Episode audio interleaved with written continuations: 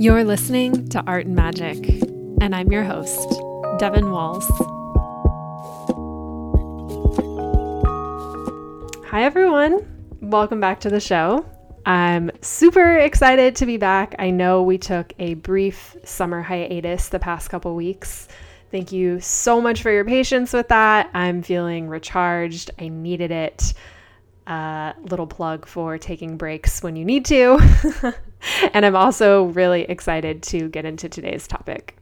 So, today I'm going to discuss the lessons I've learned from creating my recent body of work. So, if you don't know, or if you just started following me, I have been working on this body of work since January slash February, depending on like when we want to mark the official start. And it has been the most challenging, the most slow moving, um, the most like of a push and a growth edge. And it's the work is the most different than anything I've ever done. And there's been a lot of challenges that have come with that. And as the series is finally complete, I just like can't even believe it because I thought this day would never come. um, uh, I'm reflecting on like what it's really taught me. And I think there's some valuable, applicable things in here, no matter where you're at in your creative practice or what you might be working on. Um, that might just like help you get through this next little push or I don't know, give you like a dose of wisdom that maybe you're needing, depending on where you're at with your own stuff. So, a little bit of info about the series before we jump in. Um, it is releasing officially on Saturday, September 4th at 10 a.m. And it's coming out on the 3rd if you are a patron.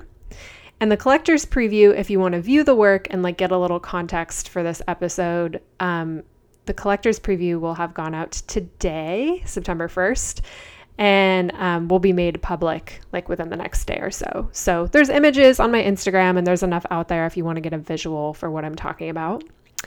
And the series is called Safe Room. Back in January, I knew that I wanted to dedicate myself to a body of work. Um, I was approaching my practice in general with a lot more intention, and that was really important to me to be a little bit more focused with what I was doing. Um, make sure that I was like really connected to it, that it wasn't just like random or an aesthetic that I felt momentarily into, although there's nothing wrong with that. That's just, this is just like where I was coming from. And I really wanted to um, commit to doing a couple larger pieces. Now, large is a rev- relative term. Um, these might be like medium large, depending on your perspective. But I'd been making small work a lot for the past couple years. Um, small work is easy, you know, or it can be. It's not easy, um, but it's less committal, right? A small piece of work, if you hate it, it's going to be over faster.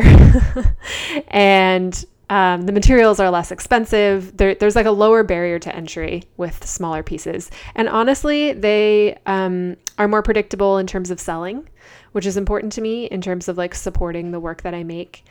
So I really wanted to break out of that a little bit and commit to doing some larger pieces.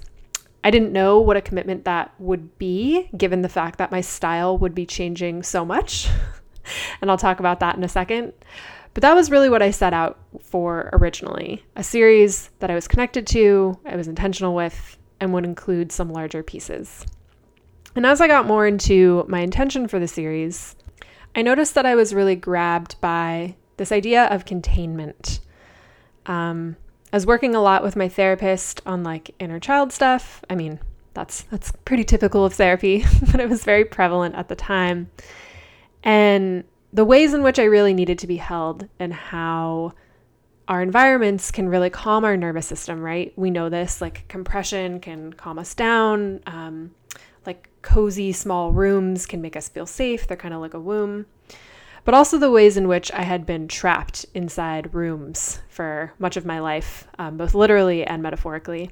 And so this idea of containment um, quickly evolved into a creation of some new rooms, um, ones that would be a reframing of the past, um, but also would retell the story a little bit of the times in which I had felt trapped. And I think these feelings of trappedness were also running parallel in real time with the pandemic as we were just coming off a year of being stuck in our homes. Um, in fact, I think at that time, like we were all still pretty quarantined. So this theme was running pretty strong.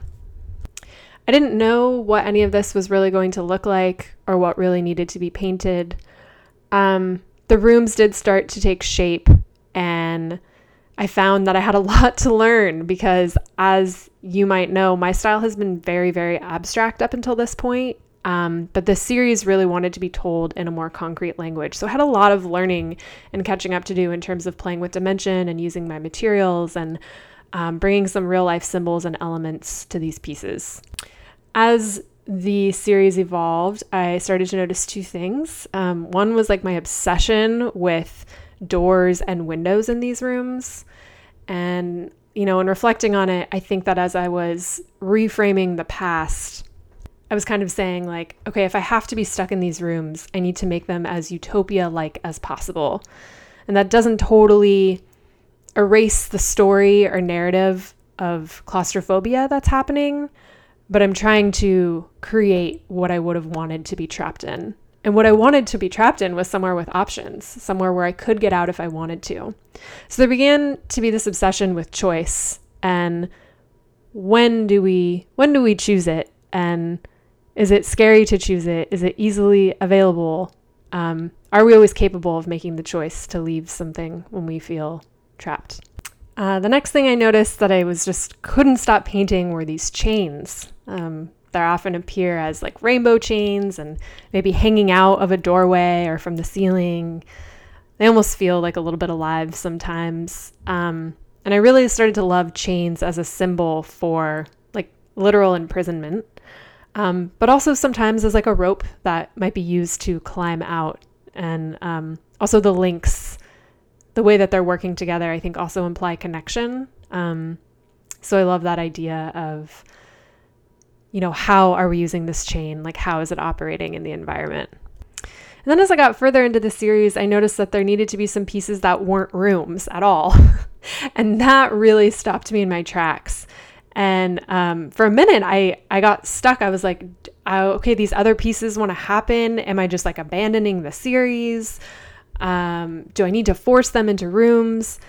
And that was kind of like a tough moment for the whole thing, like questioning whether I was just jumping ship but I decided to just let them happen because what else was I doing? And um, I'm not really good at fighting anything.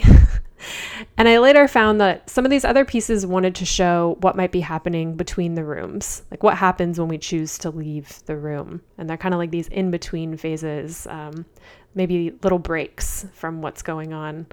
Uh, so, not all of the pieces in the series take shape as a room. So that's just like a little bit of background to kind of give you an idea of what I was working with and what the paintings are about if you want to go look at them. Uh, thank you for listening. It's really nice for me to be able to have somewhere to share all the thoughts that have been circling around for like seven to eight months now. But now I'm going to transition into the lessons that I have learned that I think will be applicable to you in your studio practice during this period of time of creating this work. So let it be known that these are in no particular order. But number one, having an intention does not mean that your process has to be restricted. I know a lot of us, myself included, grapple with these two polarities or ways of creating. Um, one being just showing up and letting like life force energy come through us and being totally um, intuitive and unhindered by the moment and like just having a great time. And the other end of the spectrum being having like a perfectly planned idea, composition, like conception, palette, all these things. Um, and but maybe not having as much room for like play and new ideas to come through. People that I tend to attract and artists I tend to work with tend to be like more on the first side of things, the more intuitive, emotionally driven kind. Um, although I definitely think there's an even split between both out there in the world. And if you're somebody who really doesn't like to feel restricted, like really just wants to show up and feel free, you might have a hard time when you want to bring a bit of intention into your work. I know a lot of us feel restricted by that. And this was like a big question I had going into this body of work. Like, if I approach this with a little bit more of a plan and an idea, is it going to come out good? Will it even be me? Will I even enjoy making it? And, you know, time and place for everything. It was just, I think it was the right time for me to start working in this way. But I am here to report that it actually allowed me a lot more freedom and it allowed me to feel connected to what I was making for a longer period of time, which I really needed with this series because it ended up taking me much longer than I thought it would. And I think if I didn't have that anchor and that thing that I really cared about, it would have been so much easier for me to divert from the series or to abandon it halfway through. Um, or just to call it quits when it wasn't really ready yet, because I was so committed to this idea that I cared about. That all being said, I also wasn't going to hold on to it so tightly that it put me in a bad place. So, like I kind of mentioned, when these pieces started to happen that didn't really look like what my expectation was going to be, like they weren't taking the shape of rooms, they were these, I think of them as like these little spirits kind of like moving about between other elements and like doing other things out in this dimension when they started to look like that and i just i couldn't help it like half of the pieces wanted to show up that way um, that is when I turned to my like intuitive trusting side a little bit more and just said, okay, I have to let these happen and I have to trust that in some way, shape, or form, they're going to make sense with the story in the end. And you know what? If they don't, I will just set them aside and release them at a different time in a different way. And, you know, that's fine. It's not the end of the world. Um, I'll just add that one thing that helped me come to an intention that was worth staying committed to was indulging in a period of research before I made any decisions or before I started painting. Like I was kind of looking for something all through December and the beginning of January. I was on Pinterest, I was taking notes, I was, you know, still had a couple ideas lingering after the last series I had created. Um, and I was gathering and gathering. I hadn't like really pinpointed something down yet until one day I had a session um, with my therapist that really solidified solidified it for me.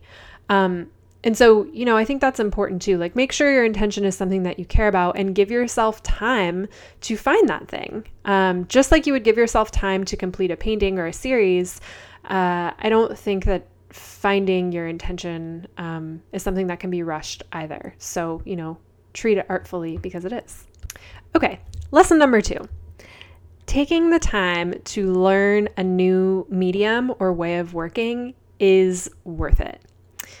This question has come up a lot for me where I will feel drawn to work with clay or try a new style or like master my airbrush. And what comes up for me over and over is like, do I really have the time for that? Like, I gotta make money, I gotta get paintings out, I gotta, like, you know, become the most successful artist under 30 before I'm 30. I'm already 30, it's not gonna happen. Um, like, all these things, right? Where it's like, we don't wanna take the time to uh, do something that's going to feel a little bit unproductive for a while. But I'm here to report back from the other side that it feels so worth it. Like painting these little tiles that took me forever, and learning oil paint, and learning how to master a gradient with my airbrush. That is part of the reason that the, there's not that many paintings in the series. I think there's like 13, and honestly, most of them are small. But that's the reason this took me so long. Is I I was going into the studio and being like seemingly unproductive or like the work wasn't really being produced because I was learning. I was messing up. I was YouTubing. and um, I also think that's what ended up making the work really great. And all these things that I was called to work on, now I have a foundation going into my next body of work. So I'm not saying that you need to try all 20 things that are grabbing your attention at once. Like that can definitely be a little bit um, that can create like kind of a scattered energy that maybe isn't ideal. But if there's like a medium or something that you just see someone else do it, you're like, I want to learn that, or like I could see how that could work in my work. Setting aside just like 10 minutes a day or 20 minutes of, of your studio practice to learning that thing and letting yourself be a beginner will absolutely pay off. Okay, lesson number three. You have full permission to just straight up create shit that you like, to incorporate the colors you like, the symbols, the words, however you work. If you're just like, I like this thing and it makes me happy and I'm going to put it in there because I feel like it, 100% allowed, encouraged, go for it.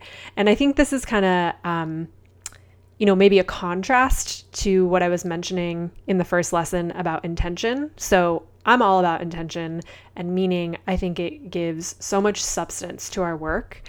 And if we get like too caught up in that and we just are trying a little too hard to be like all highbrow with it, I think we lose the curiosity and wonder and the little things that like our brain is never going to be able to make sense of why we like it or what it means.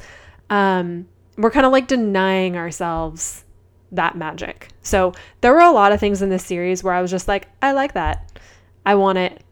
I'm doing it. And it was hard for me since because my intention was to be intentional. but a lot of those things did come around later as incredibly meaningful. And even if they didn't, um, that doesn't mean they don't have meaning. It just means that my conscious brain hasn't sorted it out yet. And maybe it's not meant to because, like, you know, it's art. If nothing else, those little like happiness bits kept me going along the way. Like those little, I ended up doing these like piped sprinkles, like using um, like an icing bag to pipe out some of my sprinkles so they look like puffy paint. And they, it made me so happy. And I hope that it makes other people so happy when they look at it too. Um, and I think that that is meaningful enough. Okay, the next lesson making work just for yourself and your own satisfaction is always the most worth it. So there's some elaboration required from this one. Remember in the intro when I was like, I'm so excited to have this work come out, and I'm having a little bit of some like downer feels. Well, here's what I mean by that.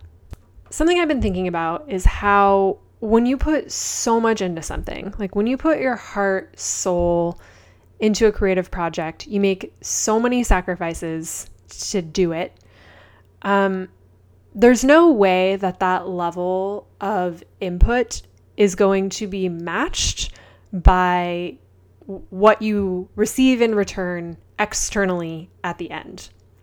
So what I'm saying is is like I've put so much into this work over the past 8 months.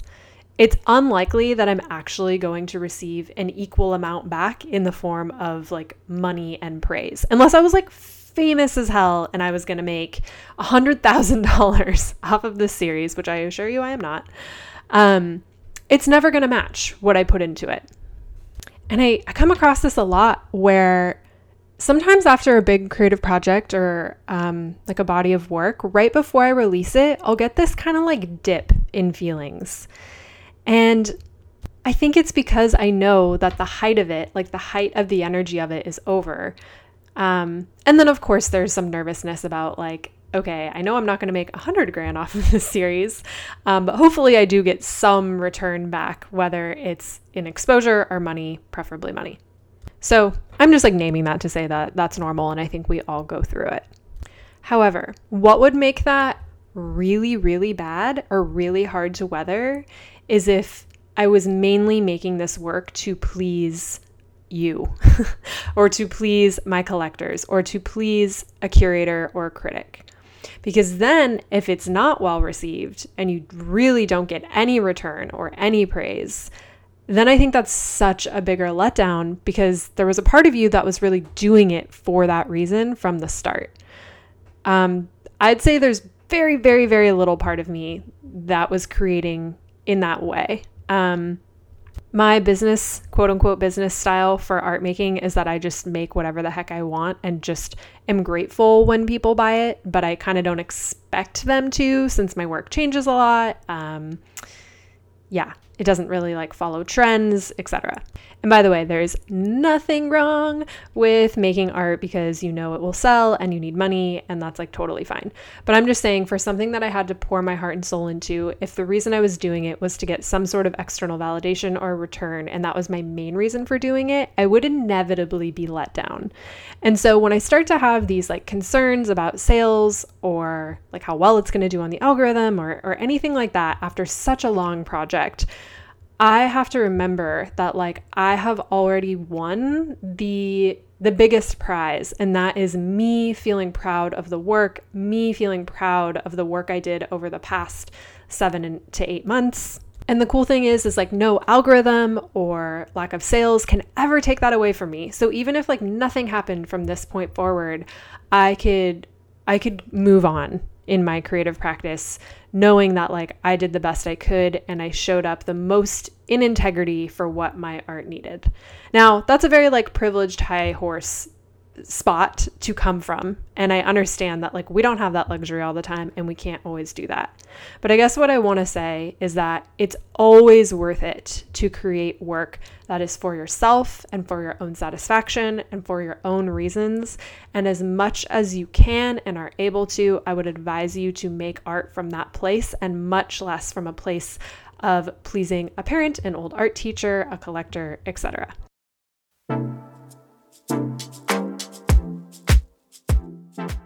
Hey, y'all, we'll get back to the episode in just a minute. Uh, but first, I want to talk to you about selling framed prints of your work to your collectors in the absolute easiest way possible. And that is by using the Frame It Easy Shopify app. So, this is a total game changer for how you sell prints. First of all, I already love Frame It Easy frames. They're where I already refer my collectors.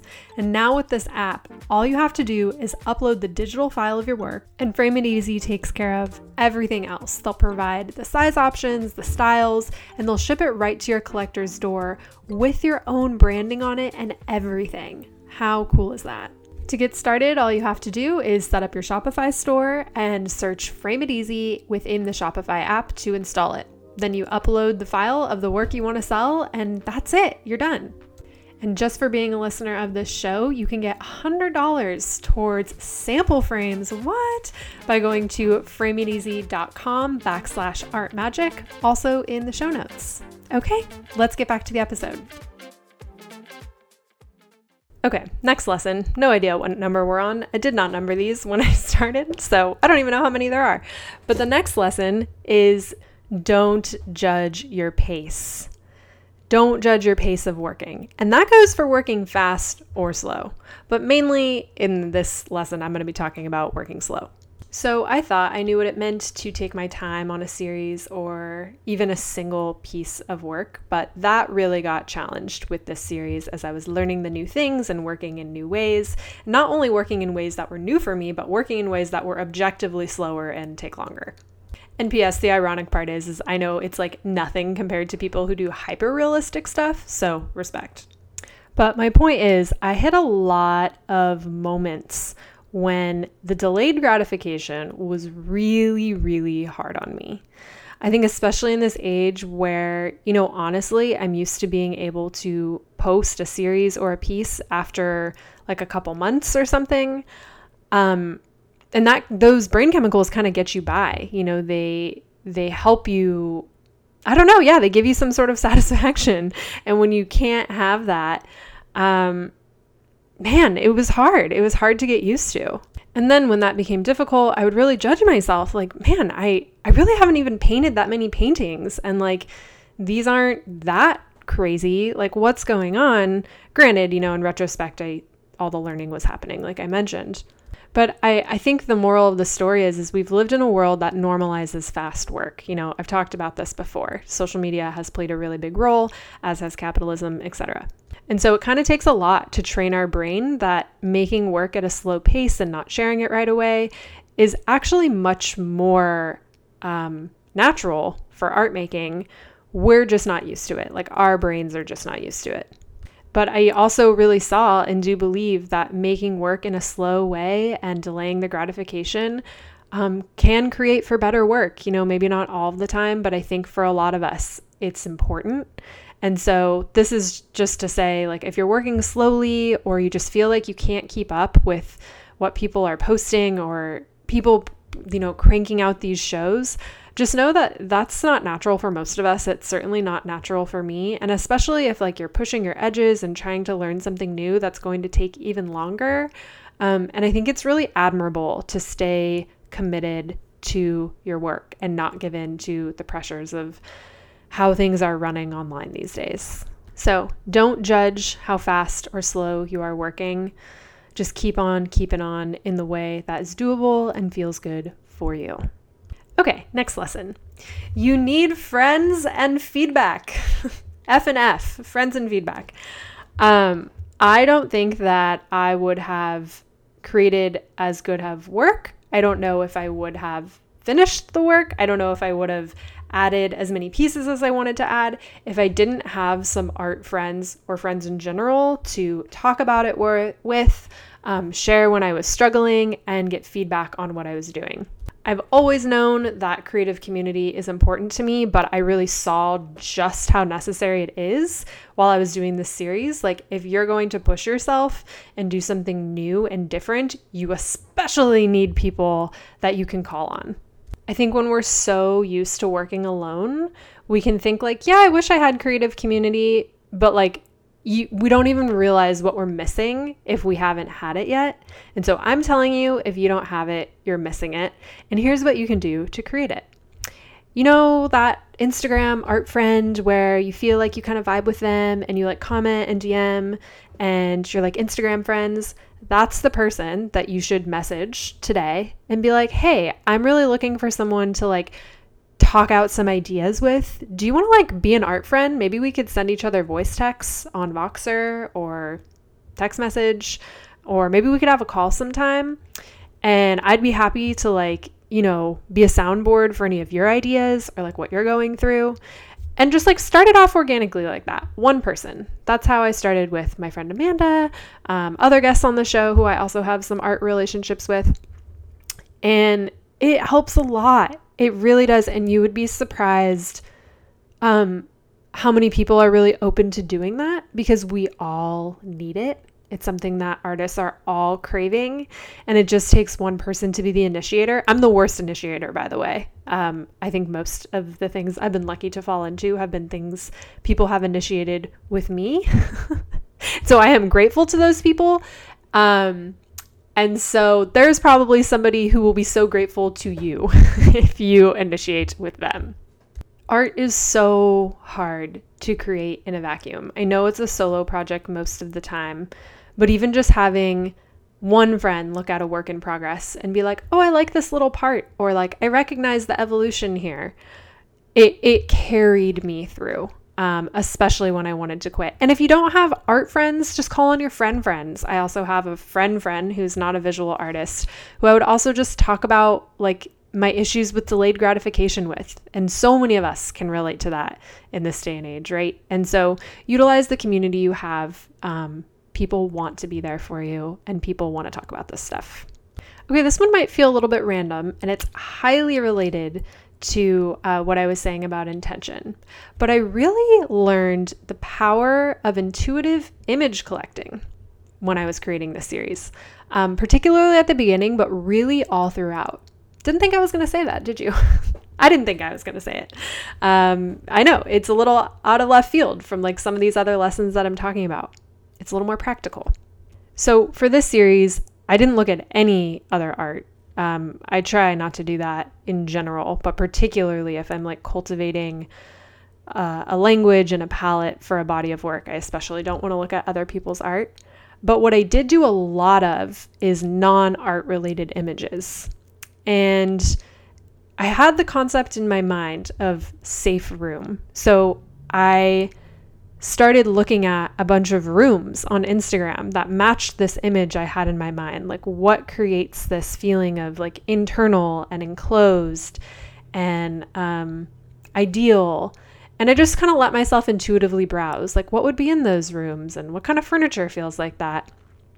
And my work isn't that realistic, so you can't really see much of that in the pieces, but it started to create this feeling that ended up being so helpful when I got stuck. Um, I created a secret Pinterest board. Very, very lowbrow situation that I highly recommend doing. Um, because it when I would get stuck, especially in the first couple months, it's always easier at the end, right? Because you're like, okay, I got it. I see where these pieces have ended up. I see what we're doing here. I can even just like pull from the work I've already done. But when you're inventing something out of nothing and you don't know what direction it's going to take yet, having that reference point of um, like a cohesive mood board essentially that I had already created was seriously everything. Um, so I did most of that work in the beginning, but I kept it up throughout the whole series. Like a couple times a week, I would like get on there and be like, okay, chains. What kind of chains? Like, how do they look? And doorways, and like, what are different shapes for doorways? And what else about these rooms? And maybe they're not bedrooms. Maybe they're different kinds of rooms, or maybe there's just different elements or just colors that I'm ju- now that I'm like branching way, way out of rooms and all these things, but I'm still creating this like cohesive aesthetic narrative that I'm able to rely on. And so, like, as that evolved, the aesthetic of the work evolved and it kind of pushed the whole series forward. So, when you're creating something out of nothing, having something you can refer to is so helpful for staying on track, you know, especially if you're trying to create something cohesive. Okay, next lesson the power of goals. I have a love hate, mostly hate relationship with goals. I don't like to be restricted, if you can't tell by many of the things I've already said in this episode. Um, but we need them. Like I mentioned in the introduction, I had a goal to create some larger pieces.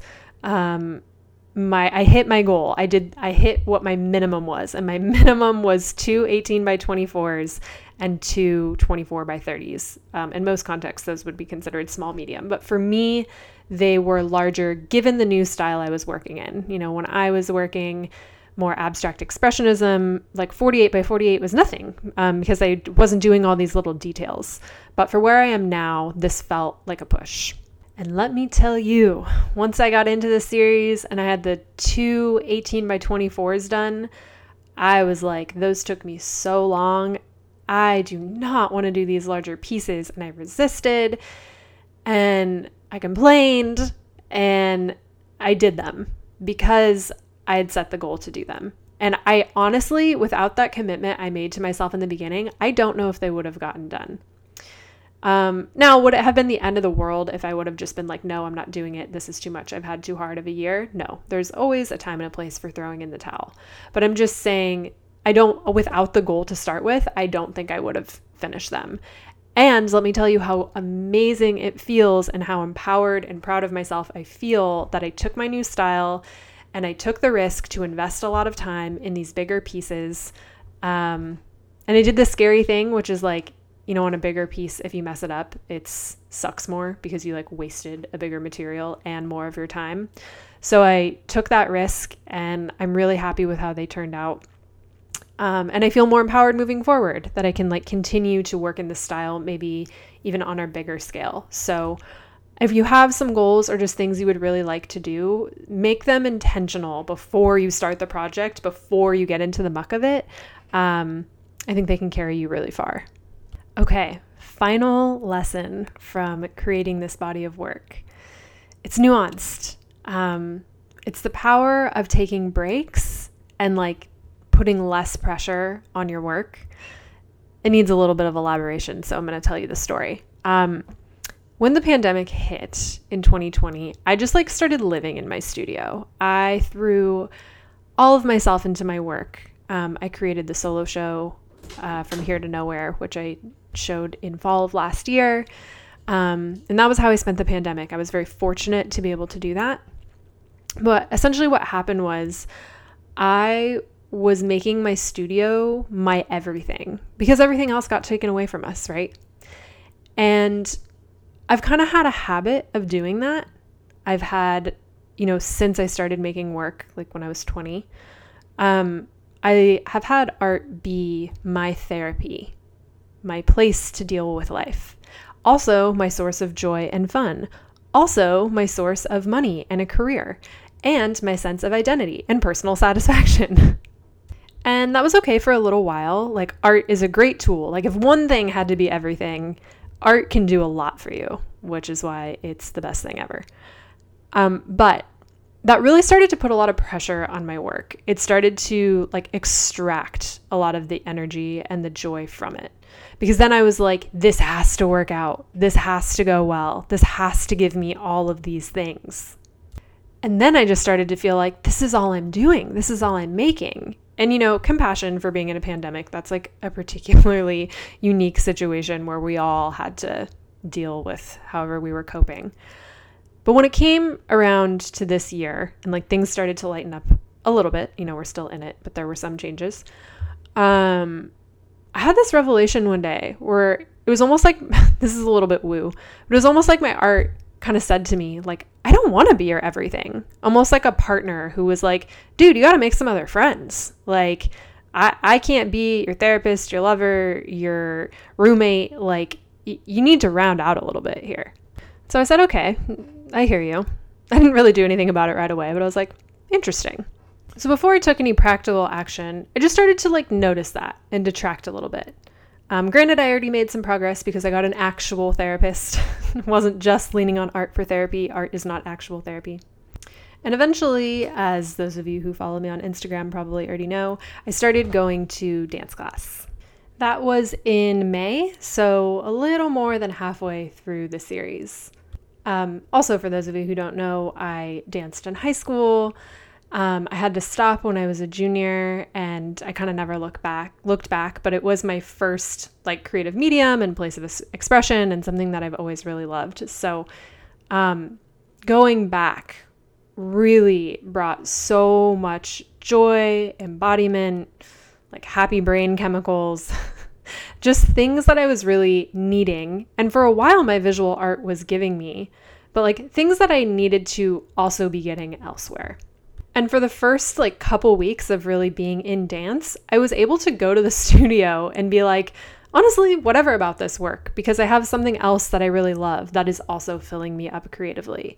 And it really allowed me to take the pressure off of what I was making in the best possible way.